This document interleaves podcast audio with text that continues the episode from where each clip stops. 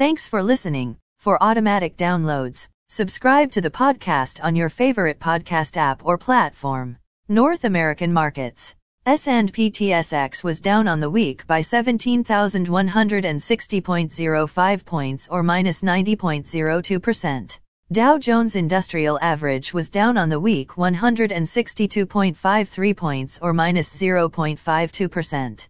Nasdaq was up on the week by 19.85 points or 0.16%. The S&P 500 was down on the week by 12.36 points or minus 0.32%. VIX Futures was down on the week by 2.3 points or minus 8.11%. Overseas markets the Nikkei 225 in Japan was up on the week by 25.49 points or 0.1%. The China CSI 300 was up on the week by 34.01 points or 0.77%. The DAX in Germany is down on the week by 102.9 points or minus 0.78%. The CAC 40 in France is down on the week by 40.22 points or minus 0.66%. The FTSE 100 in London is down on the week by 9.57 points, or minus 0.13%. Commodity markets. Gold is down on the week by $67.20 or minus 3.72%. Silver is down on the week by $1.89 or minus 8.94%. Crude oil is down on the week by $2.26 or minus 2.11%.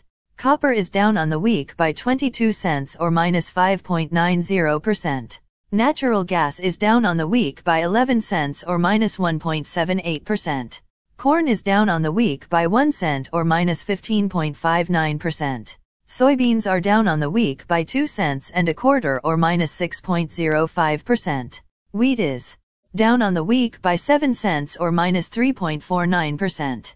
The Canadian dollar is down on the week by minus 0.56 basis points or minus 0.43%. Highlights of this week's news. On Monday, we get Italian retail sales. On Tuesday, we receive European Union economic forecasts, the World Agricultural Supply and Demand Forecast, and the New Zealand interest rate decision. On Wednesday, set to be released is Great Britain gross domestic product data, German, French and Spanish Consumer Price Index data, Eurozone Industrial Production, United States Consumer Price Index, the Bank of Canada releases their interest rate decision and Australian employment data.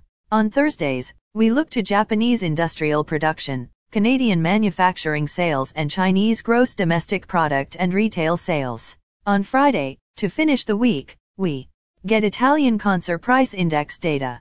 Again, thanks for listening. For automatic downloads, please subscribe on a podcast app or platform.